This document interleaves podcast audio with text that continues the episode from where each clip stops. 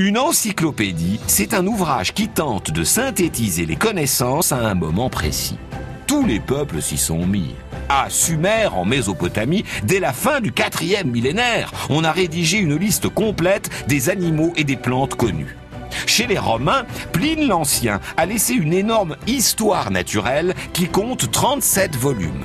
Les Persans, les Arabes, les Chinois ont rédigé aussi des encyclopédies. La plus célèbre française, c'est l'encyclopédie ou dictionnaire raisonné des sciences, des arts et des métiers. Née de la volonté des philosophes Diderot et d'Alembert, elle compte 17 volumes et plus de 70 000 articles écrits par les plus grands savants du siècle des Lumières interdite, elle est imprimée en cachette parce que dans les articles, on affirme des choses qui ne sont pas dans la droite ligne de ce que veulent l'Église ou le roi.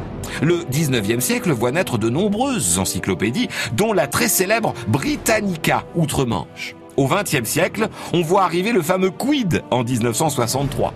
La très célèbre Encyclopédia Universalis naît en 1968. Elle affiche 20 volumes très lourds. Il y a une trentaine d'années, les CD-ROM sont venus alléger tout ça.